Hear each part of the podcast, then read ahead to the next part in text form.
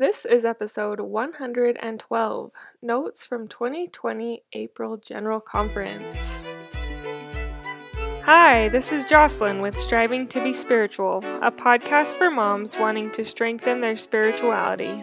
We use the teachings of Jesus Christ and the apostles to come closer to God and ultimately fulfill our divine calling of mothering and raising His children. Hello, how is everybody doing?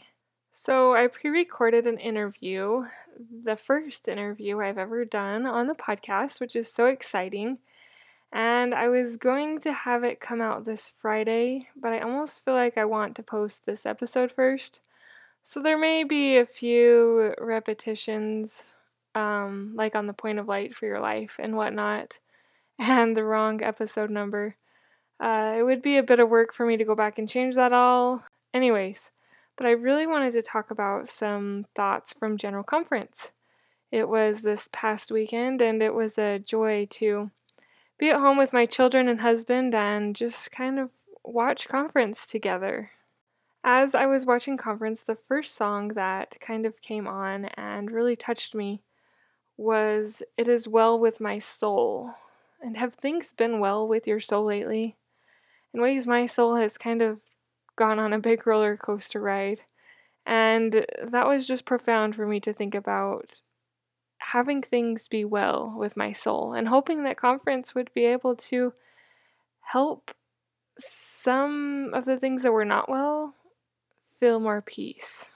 Our prophet was the first to speak, which I was really excited about. He kind of mentioned that if you're prepared, you shall not fear that we need to fill our spiritual storehouses with faith, with truth, with testimony, with repenting dailies. We need to strive to stand in holy places and be not moved. He again mentioned that we need to find ways that we can best hear Him. I think I wrote the two words hear Him probably 10 times as I was trying to take some notes from this general conference. It was reiterated and repeated a lot. So it's probably one of the important things that we need to be working on over this next little while is how do we hear him? How do we get that personal revelation for ourselves? What are the ways that we do hear him? How does he speak to us? I'm not going to go over every talk that was given because some definitely seem to resonate better with me than others, and it would take a lot of time to go through them. But I encourage you to go back through and read them. Read your favorite ones and reread them. Mark them. Tell them to your kids. Teach them what you learned. I want to try and do better at teaching my kids what I learned. I was taking notes, and my daughter thought that I was just writing down the names of the people. she didn't really realize I was taking notes. So sometimes you have to tell them, "Hey, I'm I'm taking some notes, some things that I really like for conference." So keep that in mind that they don't just automatically know what you're doing or what your reasoning behind it is.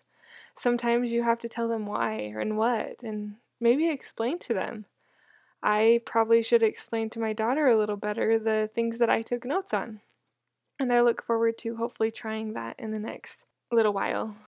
All of the talks did have good stuff and good notes that I wrote down and that do apply to me, but I'm just going to go over a few of my favorites, like I mentioned, for the sake of time.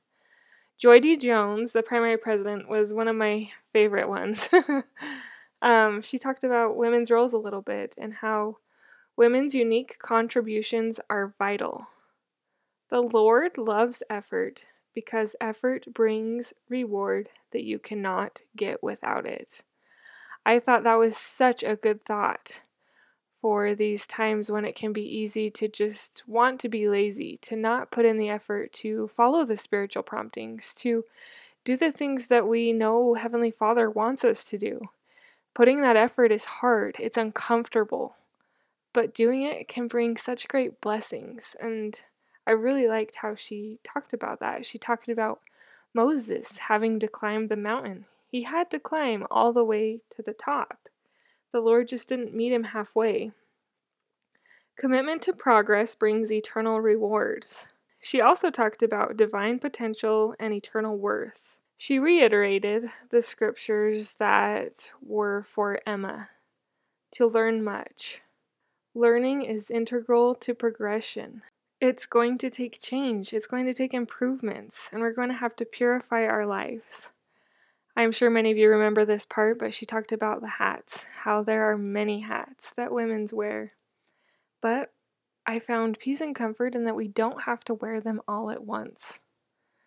Sometimes it seems like we have to do it all. We have to be the mom that homeschools, that makes a million dollars, that reads her scriptures, that donates to charities, and does all these good things, but we don't have to do it all. The Spirit helps us know His priority for our lives today. And that's what we need to do is today. She talked about laying aside the things of the world. And although I haven't really been scrolling on Facebook as much, I still have found other ways, sadly, to fill that time. I have found YouTubers to follow and almost taken it to a different a- avenue, which is sad and kind of defeats my purpose of not scrolling.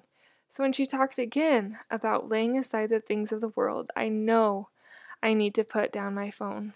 I don't want my children to know me as a mom who was addicted to her phone, that needed her phone for everything. I want to be a mom that took the time to teach them, that wasn't distracted by the things of this world. And that to me was a good reminder of things I can do to lay aside the things of the world that are distracting me. For me, it's it's the YouTube and the scrolling and the mindless media. I don't know what might be distracting you, but what is something of the world that you could lay aside? We need to be an example to the rising generation.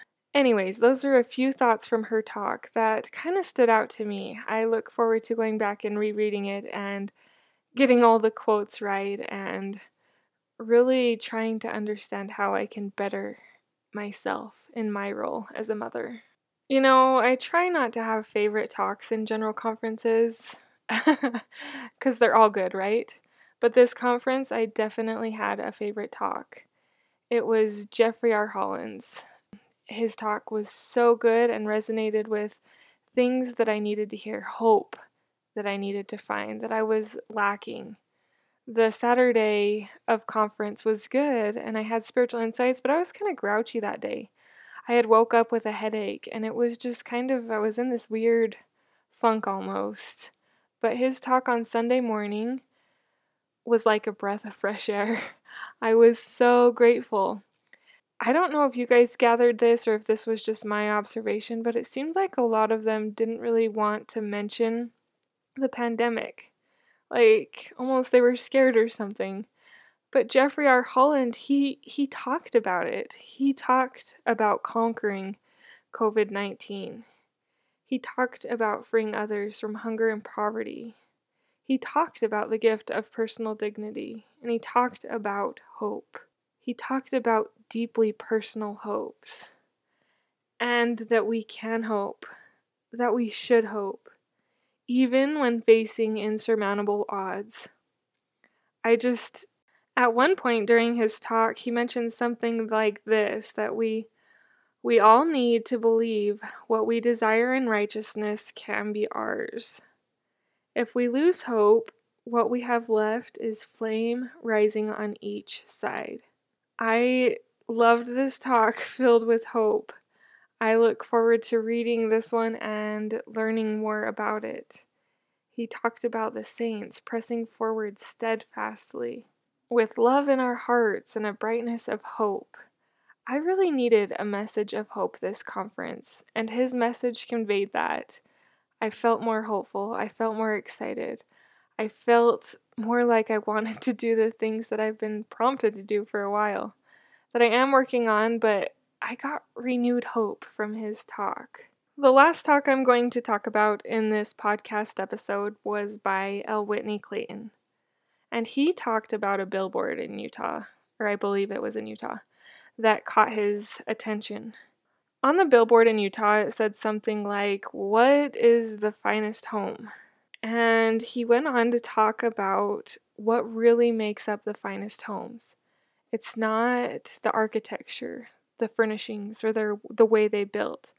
And this really, I think, stood out to me as well because I'm trying to make a home. I'm trying to build a sanctuary of faith. I'm trying to have a fine home as he describes these aspects, not in the aspects of worldly size and dollar cost, but a home as he describes. So let's talk about what he describes. He says, What makes the finest homes? The personal qualities of the people who live there. You can contribute to the spiritual furnishings of your home. So can each member of your family, and they do. What are our personal qualities that make our home fine? Like, this all seems interesting and kind of a cool way to think about us in our homes and what might attract people to our homes. I finished the book Beloved Emma before this conference started, and that book talked about so many people finding refuge in Emma's home. Can people find refuge in my home? It's interesting to think about on some of these attributes he lists. The second thing that he mentioned about what makes a fine home was the people in the homes make time to study the scriptures and the words of the prophets each and every day. That's got to contribute to the first one, which is the personality traits. The third one he mentioned was the finest homes follow the temple blueprints, and he gave examples of how they do that through keeping the commandments, using your temple recommends, and a few other things that I didn't have time to write down. I was trying to take good notes, but sometimes they talk fast, and I didn't get them all written down. But like I said, this might be a good opportunity to go review what makes the finest homes. And I also wanted to mention that be, at the beginning of his talk, he mentioned the same things. He's been to homes with dirt floors and homes that have marble. But it's not the actual home that makes it a fine home, it's these characteristics. The fourth one was the finest homes are a refuge from the storms of life.